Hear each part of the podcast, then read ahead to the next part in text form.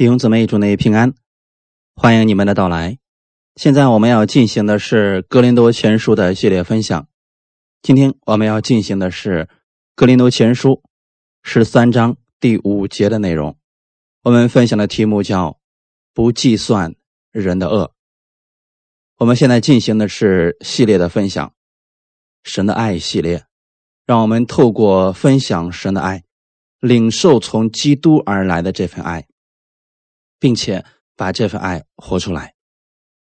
我们相信，透过这样系列的分享，让我们知道基督是如何来爱我们的，基督的爱又是怎样降临在我们身上的。我们透过这样系列的分享，使我们更多的认识从天上而来的这份爱。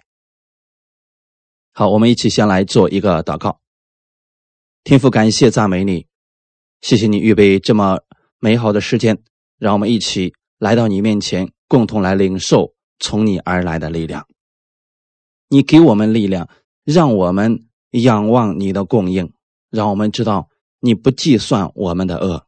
你把这份力量给我们，让我们透过基督去看待我们周围的人。我们也不计算别人的恶，让我们常常活在神的爱中，活在你的释放当中，活在你的自由当中，在我们的身上。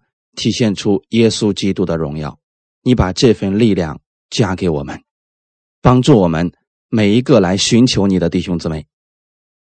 奉主耶稣的名祷告，阿门。格林多前书十三章第五节：不做害羞的事，不求自己的益处，不轻易发怒，不计算人的恶。今天我们分享，不计算人的恶。在这里，我想，在爱里边有很多的方面，其中有一个就是不计算人的恶。希腊文“计算”的意思是估计、计算、估算。但是今天我们在基督的爱里边，我们不去计算邪恶，我们不去计算别人对我们的恶。神之所以让我们这样。是希望我们活在他的爱中。今天神的话语就在这里，你可以像世人一样记仇、抱怨、苦读的去过生活，也可以聆听从基督而来的话语，领受他的力量，不计算人的恶，常常去计算基督给我们的恩典。这是两种生活方式。神希望我们。不计算人的恶，那首先你得拥有神的这份爱，充满在你心里边，你才能不去计算人的恶。我们今天分享第一点：计算人的恶，对我们没有益处。诗篇九十篇第十节：我们一生的年日是七十岁，若是强壮，可到八十岁。但其中所惊夸的，不过是劳苦愁烦，转眼成空，我们便如飞而去。透过这节经文，你们看见了什么呢？诗人在这里告诉我们：我们一生的年日啊，七十岁，强壮的时候可以活到八十，但回头一看，留下了什么呢？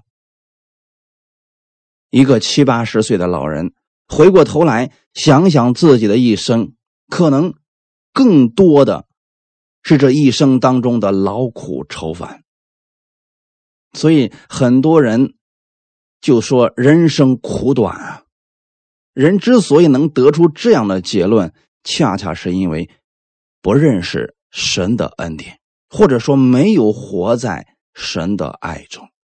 难道说他这一辈子没有经历过恩典吗？没有好的事情吗？有，但世人有一个特点，就是很容易记住别人对他们的不好之处，却常常忽略了别人对他们的好。也许别人做了九件对他有益的事情，就是因为一件事对不起他。他可以因着这一件事情而否定掉这个人过去所做的那九件事情，这是世人的特点。所以，我们回过头看看，说给我们留下印象最深刻的是什么呢？别人对我们的伤害，别人给我们造成的误解、伤痛，我们留在了心里边。但真正神希望我们留在心里的是他的恩典。神不希望你去计算人的恶，因为这样对我们毫无益处。回过头来想一想。你心里边只能产生苦毒、抱怨，还有委屈。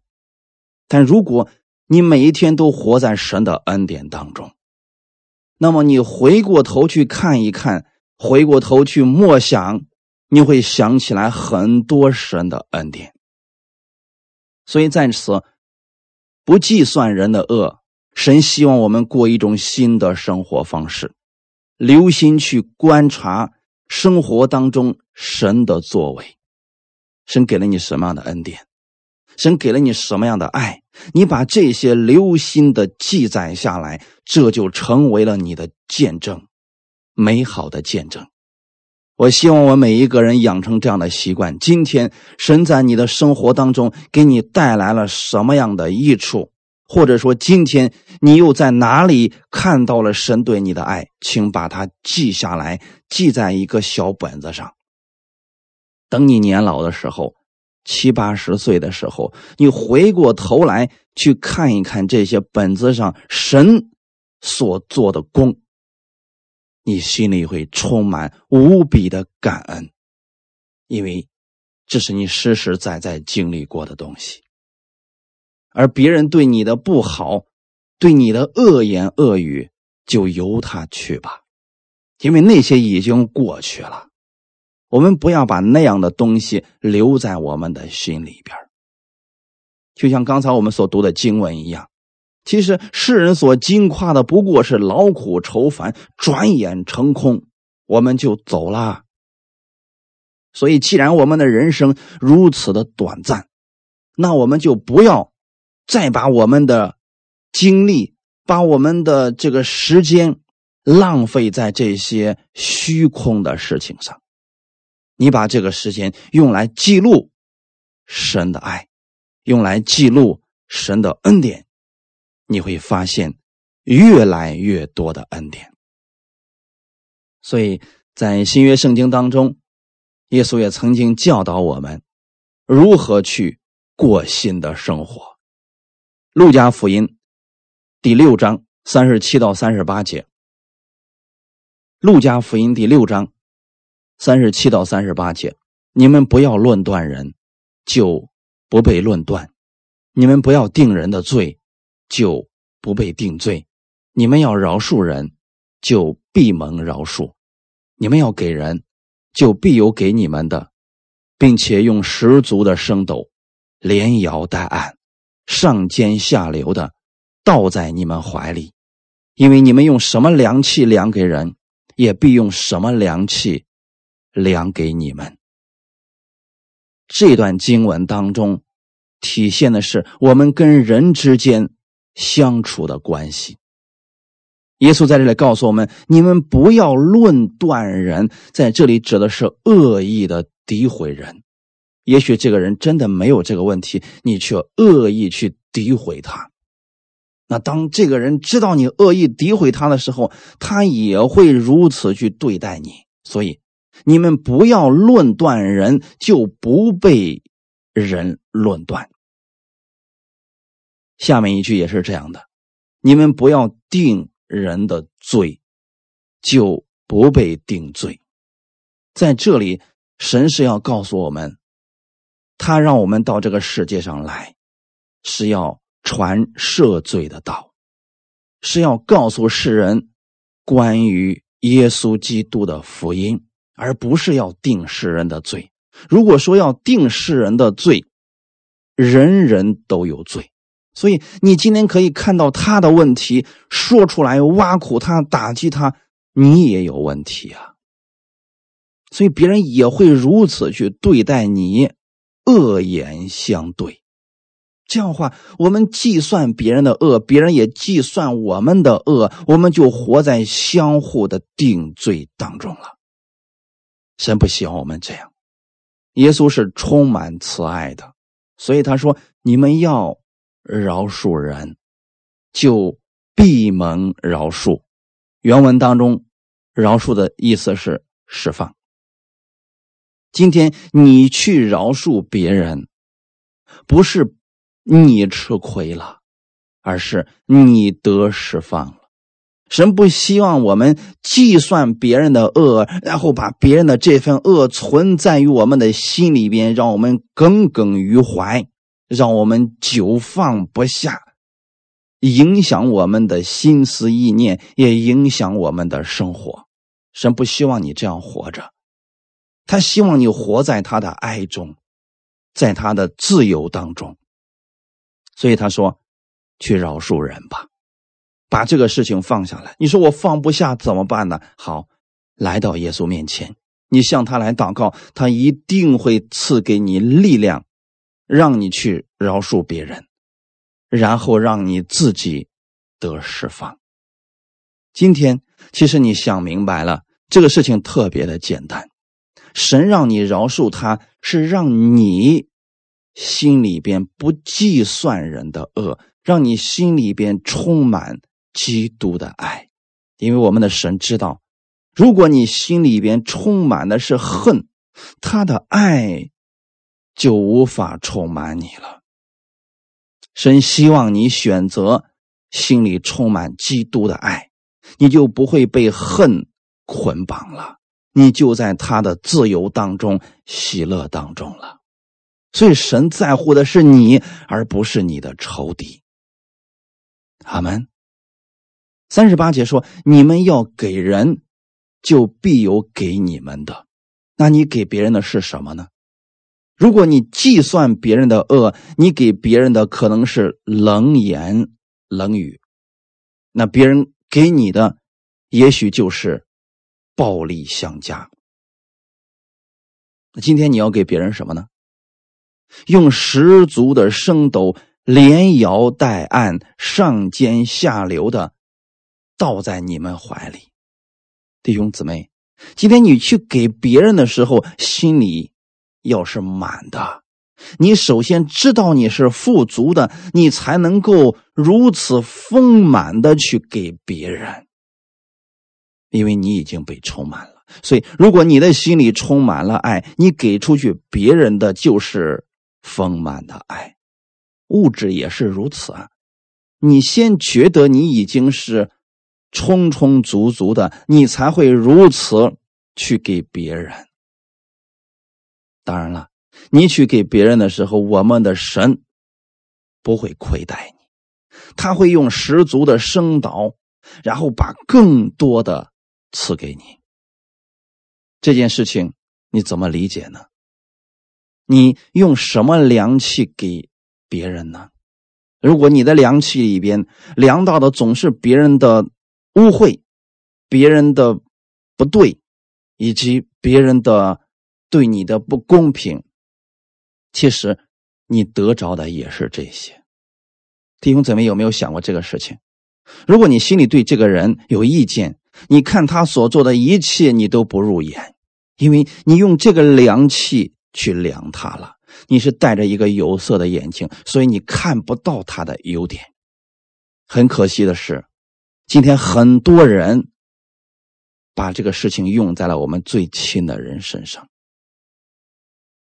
结果导致的是我们连最亲的人都无法接纳，这是可惜之处啊。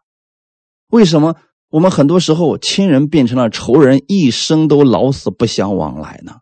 因为计算他的恶太多了。神说：“你不要计计较这些，因为你要给别人，神会更多的给你；你要饶恕别人，神会把更多的恩典给你。你用饶恕的良气量给人，神会把更大的释放自由。”放在你的里面。如果我们量的总是别人的恶、别人的不好，我们的言行就会受这些影响。很多时候，我们很容易把这个火发在一些无辜的人身上。两个家长吵架的时候呢，看孩子也不顺眼，可能瞬间就会吓唬孩子。我们得到的可能是更多的苦读、不理解，所以计算人的恶，是让人的心里边不断的存在着论断、定罪，这样对我们毫无益处。神希望我们长存饶恕的心，这样你就可以在神的爱里边得自由、得释放。如果你说我真的放不下，不要着急，也不要定罪自己。你放不下是因为苦读太多了，那怎么办呢？用神的应许更新掉自己的苦读，不断的听到。不断的听正确的关于耶稣基督的道，你就有力量了。等你有了力量，你再去饶恕别人。大家千万不能在这个事情上模仿。你不能说今天我讲给你们了，你们今天回去之后就开始做饶恕，你心里边没有这个力量，第二天你会产生更大的苦毒。所以，我建议大家先不断的听到。等你里边确实被神的爱充满了，你再去饶恕。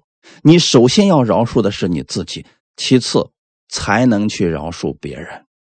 如果你都不会爱自己，你不会去爱别人的。今天我们看到父母对我们的伤害，是因为他们也不曾知道如何去爱，他们都没有领受过爱，又如何知道怎么样去爱你呢？那同样的，你也是一样的。如果你不知道基督的爱，你又如何去爱别人呢？很多时候，你想这个事情是这个样子，结果等你做出来的时候，却给别人带来了伤害。弟兄姊妹，这就是我们自己，所以我们都需要来到神的面前，来到基督的面前，去领受从基督而来的爱。我们看耶稣怎么样爱我们。我们不断的领受这份爱，领受这份饶恕，领受这份赦免，你就知道怎么做了。你会说很难，你会说我做不到，没错。这个时候不是让你去做的时候，是要让你先领受基督的爱，不要让你的心里边再存在着人的恶，先把这个东西去掉吧。如果你愿意。神一定会帮助你去掉的。我们看一段经文，《马太福音》第五章二十一到二十四节，《马太福音》第五章二十一到二十四节，你们听见有吩咐古人的话，说不可杀人，又说凡杀人的，难免受审判。只是我告诉你们，凡向弟兄动怒的，难免受审判；凡骂弟兄是拉家的，难免工会的审断，凡骂弟兄是魔力的，难免地狱的火。所以你在祭坛上献礼物的时候，若想起弟兄向你怀怨，就把礼物留在坛前，先去同弟兄和好，然后来献礼物。马太福音第五章是耶稣告诉我们，律法真正的标准是什么。所以他有很多对比，说你们听见有吩咐古人的话，指的是十条诫命，十条诫命我们都做不到。可是耶稣后面说出了十诫的最原始的标准。十诫里边说你不可杀人，是指你真的杀了人了，你就必须要受审判。可是呢，耶稣说你心里边恨弟兄，你心里边骂弟兄，你就已经该受审判了。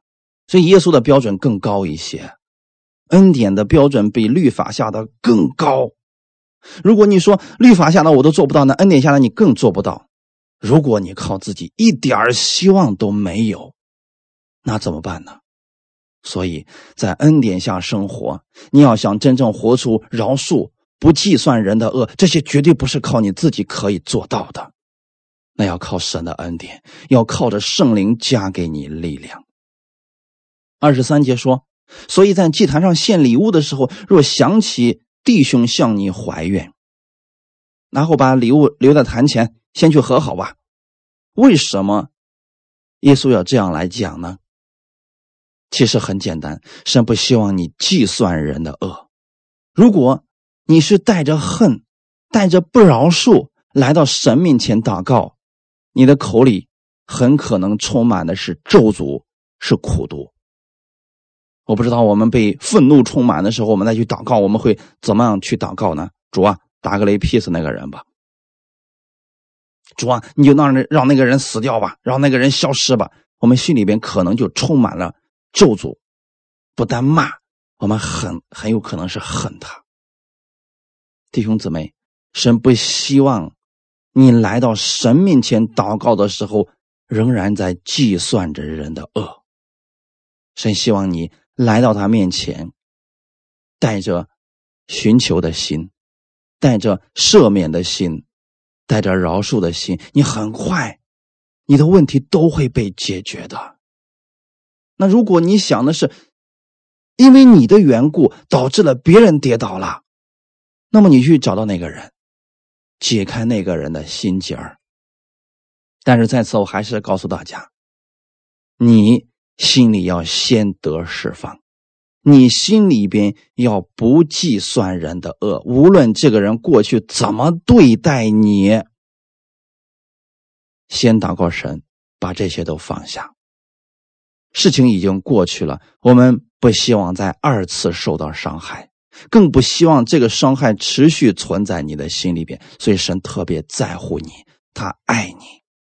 他不希望你心里充满的是这些恶，他不希望你心里充满的是恨，所以他要加给你力量，要更新你的心思意念。你可以生气，但是神说不要过了今天的晚上，新的一天，他要加给你新的力量，让你用一个全新的心态和眼光去迎接神的恩典。让你每一天，你心里充满的都是神的爱，总是对这个世界充满信心，充满期待。神希望你这样去过你的每一天。阿门。马太福音第五章四十三到四十八节，你们听见有话说：“当爱你的邻舍，恨你的仇敌。”只是我告诉你们，要爱你们的仇敌，为那逼迫你们的祷告，这样就可以做你们天父的儿子，因为他叫日头照好人也照歹人，降雨给义人也给不义的人。你们若单爱那爱你们的人，有什么赏赐呢？就是税吏，不也是这样行吗？你们若单请你弟兄的安。比人有什么长处呢？就是外邦人不也是这样行吗？所以你们要完全像你们的天赋完全一样。耶稣其实告诉我们，他是如何来爱我们的，并且告诉我们，神的爱是无条件的，跟你的行为无关。格林多前书十三章这里头提到的爱都是阿嘎派。无条件的爱，神的爱，在律法里边，我们根本做不到这一点的。律法里边就是爱该爱的，恨仇敌。所以你们听见有话说，那是世界里边的，爱你们的邻舍，恨你们的仇敌。对你好的，谁都可以去爱呀。可问题是，耶稣的爱远超于这些。耶稣对你的爱，是无论你的怎么对待他，无论你是否理解，他都把这份爱给你了。他为你上十字架的时候，也许你不理解，甚至说你还怀疑他、定罪他、挖苦他，但他还是为你如此行了。所以耶稣说：“只是我告诉你们要爱你们的仇敌。”为那逼迫你们的祷告，我们说太难了，没错，是太难了。如果我们轻松靠自己就可以做到，我我们就不需要耶稣的恩典了。今天神的恩典不是仅仅给我们好处，它是我们的力量，也是我们的生活，让你胜过你生活当中一切遇到的问题，让你做你自己做不到的事情。这是神的恩典要改变我们，要更新我们的地方啊！你如果爱不了我的仇敌，可以向神来祷告，让你的心里边先把这个恨被神的爱代替掉，你自然就能爱他了。你看到的也许不是他的可恶，而是他的可怜。就像耶稣看见以色列百姓就像迷失的羊一样，他们没有牧人，所以他们才如此的悖逆。那耶稣就怜悯他们，就讲正确的道给他们。今天你说我放不下，我心里充满的是恨，你要先来听我的讲道，先透过神的爱化解掉你心里的这份恨，你才能够去爱你们的仇敌。在爱你们仇敌之前，你首先要爱你自己，所以不要再活在恨中了。如果你愿意。今天就可以来到耶稣面前，向他来祷告。你说：“主耶稣啊，我愿意去掉我的这份恨，请你帮助我。圣灵啊，请你更新我，让我思想基督的爱，用基督的爱代替掉我心里的这份不饶恕、这份恨。我愿意像你爱我一样来爱我自己。如果你愿意，圣灵一定会帮助你胜过的。”后面一句说：“为那逼迫你们的祷告。”这也不是靠我们自己可以做到的事情。别人逼迫我们了，我们还要为他们祷告，我们恨不得咒诅他们呢。这是很多人的想法。可是神告诉我们是什么呢？他允许你的心里边充满的是他的爱，他的饶恕。别人逼迫你，你更不能上他的当，充满苦毒啊。别人逼迫你，你应该更去思想基督的爱，让基督的应许充满在你心里边，你才有福了。所以神说，这样你们就可以做天父的儿子。那天父的儿子到底是什么样子呢？其实很简单，他的心里充满天父的爱，他常常思想的是他的父亲如何认可他，他的父亲如何爱他。至于别人，这不重要。所以弟兄姊妹，你们太在乎世人如何评价你们了，你们却恰恰忽略了天父如何评价你们。你们知道你们在天父的眼中是宝贝吗？你们知道你们在天父的眼里边是他的同人吗？是他用重价所赎买回来的吗？可是很多时候，我们允许我们的心里边。充满恨，我们不断的去计算别人对我们的恶，让这捆绑充满我们的心里边。天父真的不愿意看到你这样，所以他用很多的话语来供应你，希望你愿意转过头向他来悔改，领受他的力量。他特别乐意帮助你去掉你心中的这些捆绑。我们的天赋首先是这样做的呀。他叫日头照好人也照歹人，降雨给义人也给不义的人，这是天父的爱。他的爱到什么程度呢？他爱仇敌，他给每一个人机会悔改。后面的时候，神也告诉我们：你是天父的儿子，所以你的行事为人跟世人是不同的。你若能活出基督的样式来，那是有赏赐的。所以这里说，你们若单爱那爱你们的人，有什么赏赐呢？弟兄姊妹，别人爱我们，我们也爱别人，这个太简单了。世人不信主的人都能做到，就算是税吏，他也是这样爱别人的呀。你对我好了，我对你好，世人都可以做到的呀。后面也提到说，你若单请你弟兄的安，比人有什么长处呢？所以我们在教会里面说：“哎呀，我爱你，耶稣爱你，我也爱你。”我们在教会里边，我们可以饶恕弟兄姊妹，这有什么长处呢？外邦人不也是这样行吗？大家戴着面具，你好我好大家好，有什么关系呢？谁都可以做到的呀。但是，神希望你做到的是什么？心里充满他的爱，不计算人的恶，在别人伤害你的时候，你心里依然充满神的爱，用神的爱胜过别人对你的这个伤害，这就是神的儿子。所以，耶稣在世上的时候是这样活的，他心里边没有恨，他心里面充满的是从天父而来的爱。所以后面说，你们要完全像你们的天赋完全一样，它是指我们的生活方式。现在有太多的基督徒，他是得救了，他是信了耶稣了，可是生活跟世人一样。别人对我们好，我们对他好；别人骂我们一句，我们也骂他一句；别人恨我们，我们不搭理他们。弟兄姊妹，这说明他们并没有活出基督的样式来。很多时候。基督徒的心里边仍然充满的是不饶恕，是恨，是苦读。神不希望我们这样活着。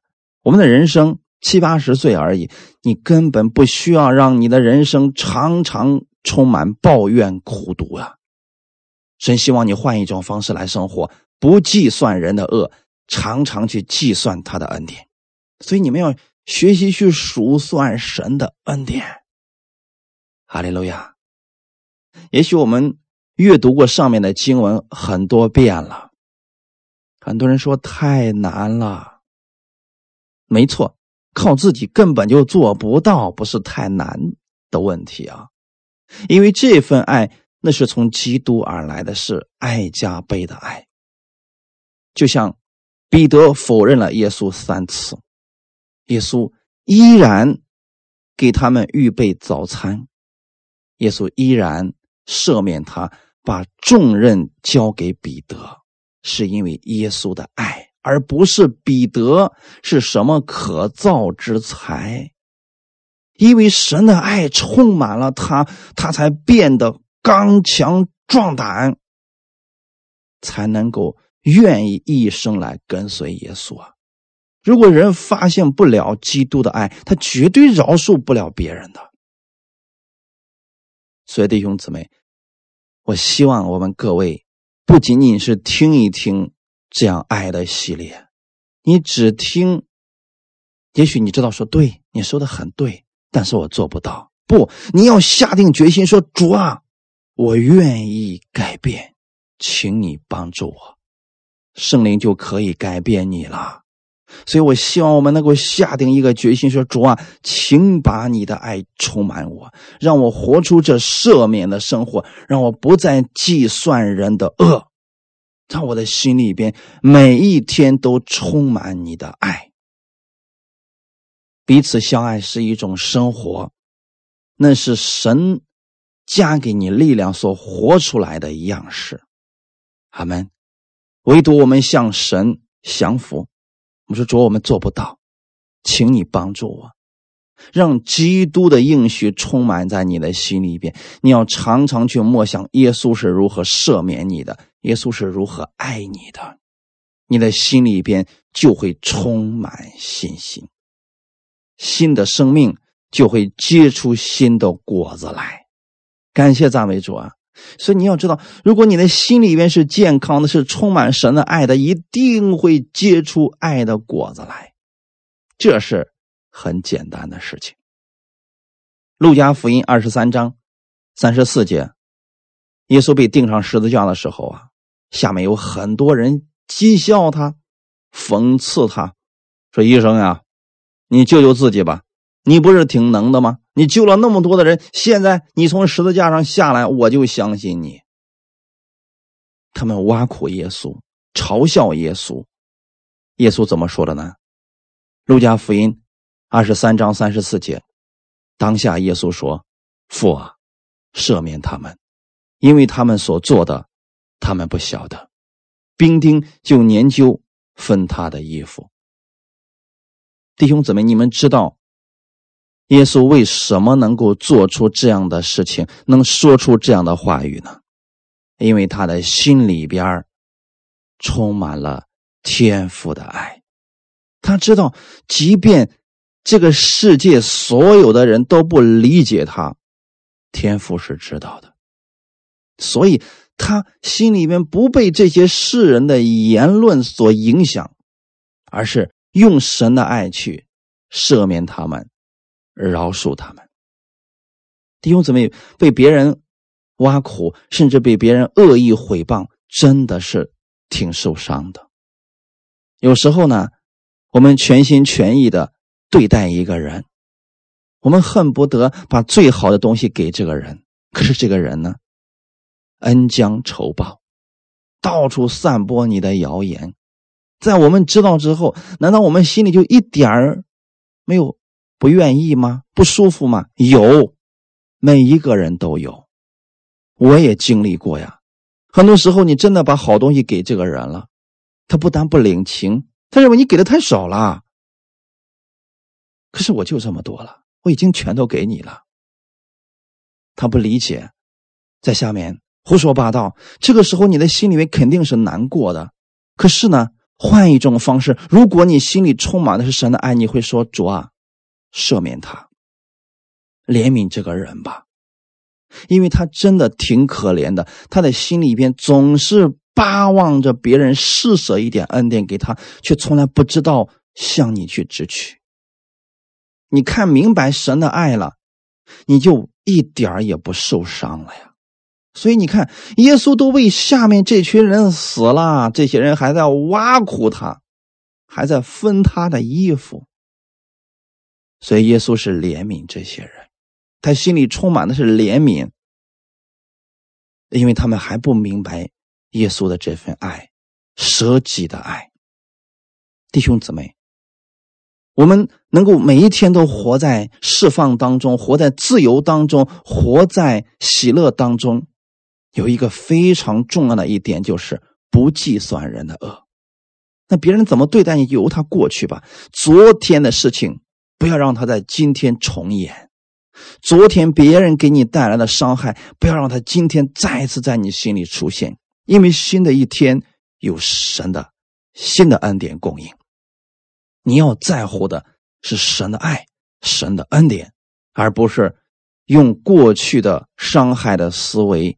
来面对新的一天，那样你就亏大了。所以各位亲爱的家人们，领受从基督而来的这份爱加倍的爱阿嘎派，你就有力量活出新的生活方式，不计算人的恶，常常去数算神的恩典。今天我这样告诉你，是因为神的话语已经如此说了。希伯来书第八章十到十二节。希伯来书的第八章十到十二节，主又说：那些日子以后，我与以色列家所立的约乃是这样。我要将我的律法放在他们里面，写在他们心上。我要做他们的神，他们要做我的子民。他们不用个人教导自己的乡邻和自己的弟兄说：“你该认识主，因为他们从最小的到至大的。”都必认识我，我要宽恕他们的不义，不再纪念他们的罪愆。我们的神是满有慈爱的神，他是公义的神。当耶稣为我们的罪献上的时候，我们的神说：“我不再纪念你的罪愆，我宽恕了你的不义。”不是我们没有不义，弟兄姊妹，为什么让你们常去思想？耶稣的爱呢？为什么让你们常去思想天父的赦免呢？因为你也有很多的不义在神的面前。即便你相信了耶稣之后，你每天也会有很多的罪愆。但神说：“我不纪念了。”神不纪念，是因为公义的代价已经付上了，他的慈爱可以倾倒在你身上了。弟兄姊妹，你若能明白这些，那你就去常常思想天父对你的赦免，你就有强大的力量，去饶恕别人，不再去纪念别人的罪愆了。因为相比之下，我们欠神的更多，神都不计算了，所以神也不希望你去计算。阿门。他希望你常常是计算他如何赦免你，他如何施恩给你。他希望你的心里边充满他的恩典，充满他的慈爱，充满他的怜悯。他希望你的整个生活都是恩典的生活样式。他希望你活出像耶稣那样自由、喜乐的生活。阿门。所以，我们的天赋能够说，在他的爱里，你不会去计算人的恶。因为他有丰富的供应。一般来讲，你觉得你无法饶恕这个人，是因为你受损失了，你没有被正确的对待，或者说你的尊严受损了。但这一切神都给你补全了。因为别人的原因，你受了财务上的损失，神说我会给你的，但你没有必要每天伤心欲绝、灰心绝望。当别人没有尊重你、诬陷你、贬低你的时候，神说：“你在我眼里边是我的爱子，我永远如此爱你。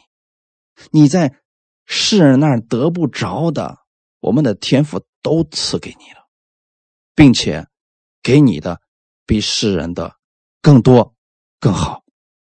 所以你才需要把你的目光调整到天赋那里。”你知道了他如何看待你，他如何供应你世人的那一些错误的，对你带来的伤害，就真的不算什么了。所以弟兄姊妹，今天你若愿意，你可以向我们的天父来祷告，说啊，我愿意活出这种不计算人恶的生活，我愿意活在你的爱里边，请你透过你的话语。供应我，让我活出这新生活的样式，天父一定会满足你的，他一定会迫不及待的拥抱你，把这能力充满你，让你过一个不一样的人生。哈利路亚！既然我们的天赋是透过耶稣来看待我们的，我们今天也要学会透过耶稣来看待别人。耶稣为这个人而死，耶稣也赦免了这个人，所以我们透过耶稣来饶恕他。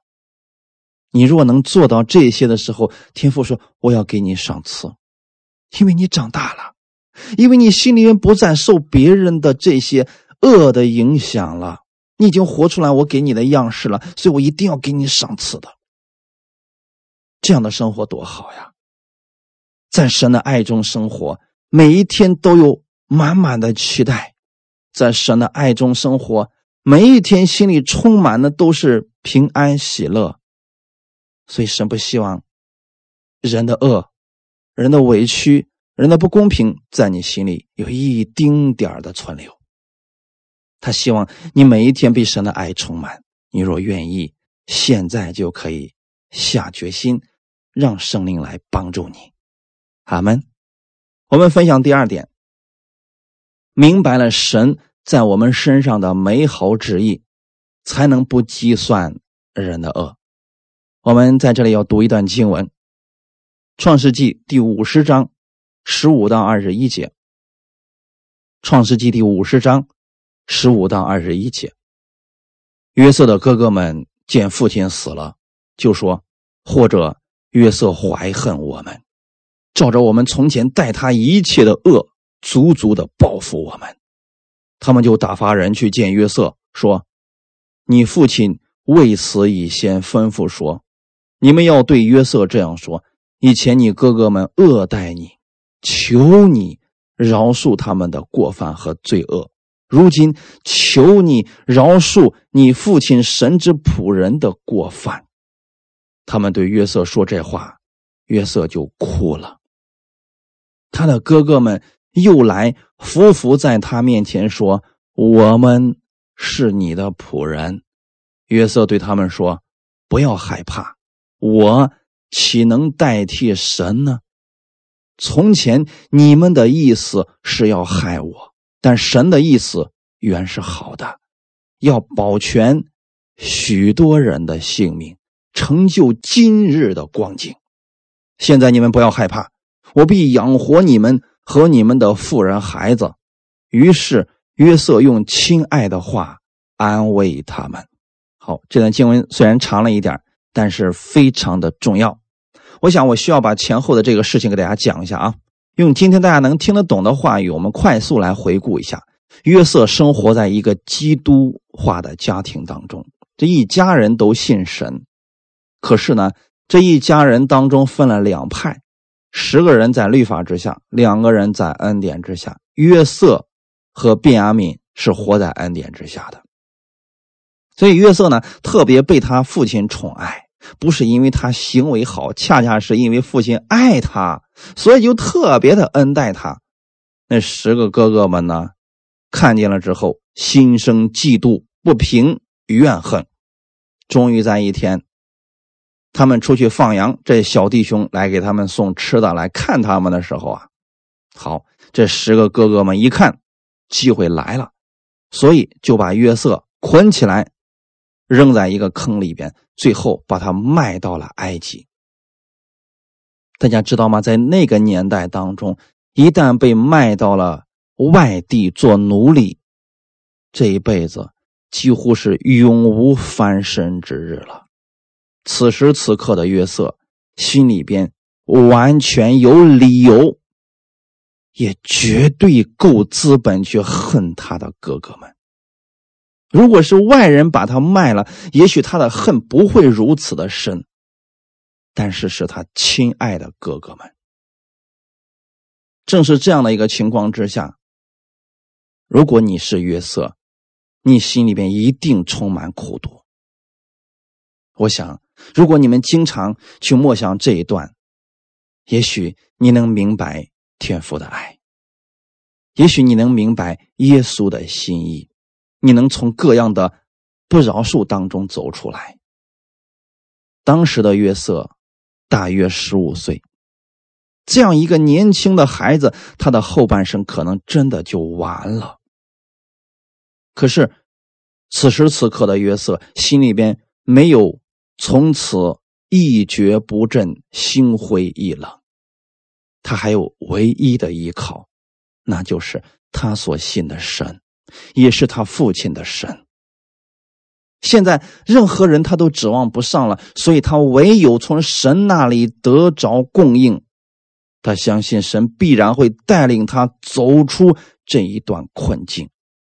在外人看来，这条路绝对走不通，但约瑟心里相信，神在他身上有美好的旨意。他选择不去计算他哥哥们的恶。一次又一次的伤害当中，约瑟都是靠着神的话语胜过。他相信神在他身上一定有美好的旨意。小的时候，他所看见的异象一定会成就。这就是为什么约瑟，他即便是在监狱当中的时候，他心里边仍然没有被这些旧事所捆绑，否则他一定。再也站不起来了。到后来的时候，情况发生了扭转，神带领他出了监狱，成为了埃及的宰相。一人之下，万人之上。正好呢，全天下都饥荒之年的时候，他的哥哥们来找他求粮食。哥哥们不认识他，他认识他的哥哥们。仇人相见的话，那必然是刀兵相见呀。可是约瑟没有这样，所以弟兄姊妹们，你们有没有看到呢？约瑟跟他们的哥哥们没有起冲突，反而施恩给他的哥哥们。那当时他父亲还在，他们一家人都搬到了埃及地去居住，这一切都是约瑟来供应他们。弟兄姊妹想过没有这个问题？现在你是神的爱子，如果你的仇敌去攻击你，你能不能供应给他们呢？你说我能饶恕他就不错了，你还让我供应他吃的、喝的、用的，这我绝对做不到。没错，所以我让你们去思想约瑟的经历。约瑟为什么能坐上宰相的这个位置？因为他里边已经充满了神的爱，他里边的这个气度已经大了。所以神才能把他放在高位之上啊！今天很多基督徒想出人头地，想在高位之上，心却没有被扩张。这一点我们要向约瑟去学习的哦。突然有一天，约瑟的哥哥们看到他父亲死了，他们心想：原来可能约瑟是看着父亲的面子上不追究我们的罪，现在我父亲死了，他一定不会放过我们了。你有没有发现，如果人的心里边常常计算着恶，常常恶待别人，他也会觉得别人会如此来恶待他，他心里边充满的是恐惧啊。这就是为什么他们来见约瑟，而且呢，跪在约瑟面前说：“我们是你的仆人。”他们很害怕，因为他们心里边一直都充满了恶。神不希望你们这样。这么多年了，他的哥哥们心里边一直被苦毒、抱怨、恶充满着。你难道希望你这样来生活吗？约瑟心里边没有这些。他眼目始终在神那里，他一直相信神在他身上有美好的旨意，所以他只计算神的美意，他不去计算他哥哥们的恶。所以十九节到二十节这段经文非常的重要，它代表了约瑟的心，恩典之心。约瑟对他们说：“不要害怕，我岂能代替神呢？从前你们的意思是要害我，但神的意思。”原是好的。今天我希望大家能把这句话记在你们的心里边。当仇敌来攻击你的时候，看样他希望你跌倒，但这恰恰是你提升的机会。他们的意思是要害你，但神的意思是好的，他要将这坏事转变成好事，最终都变成对你有益的。也许仇敌对你的攻击，恰恰去掉你身上的某一个缺点。结果让你更加的完全，心胸更加宽广，让你可以站在更高的位置上去服侍更多的人。神的意思总是好的。那现在约瑟看到了神的意思是好的，是要保全许多人的性命，成就今日的光景。可能约瑟心里想，这是神的美好的旨意。如果没有当初的这一番折腾，可能我们一家人。都活不下去了，但今天的这个光景，恰恰是神给约瑟的机会，所以约瑟心里面早已经把这些事情放下来了。他看的是神在他身上美好的旨意，所以才能放下对别人的这些伤害，才能放下别人对他的委屈和不公平，因为神已经加倍的补偿给他了。各位家人们，如果你愿意，你相信别人的意思是要害你，但神的意思是好的，一定会提升你。今天，也许别人给你带来一些苦难和委屈，但是我要告诉你，这正是你登上至高之处的垫脚石。约瑟用亲爱的话安慰他的哥哥们。今天，希望你们能领受这里边的神的美好的旨意。用安慰的话、亲爱的话、鼓励的话去对待那些伤害你的人，特别是你的亲人。你真的没必要去恨他们。也许他们只是方式不对，或者说他们为了自己的利益，你就祝福给他们。神会把更大的祝福给你，让你提升到一个他们仰慕的位置。如果你愿意，今天就可以向神来祷告，神。会让你看到他美好的旨意成就在你身上，阿门。最后，我们看一段经文，《罗马书》第八章二十八节。这段经文留给大家去默想。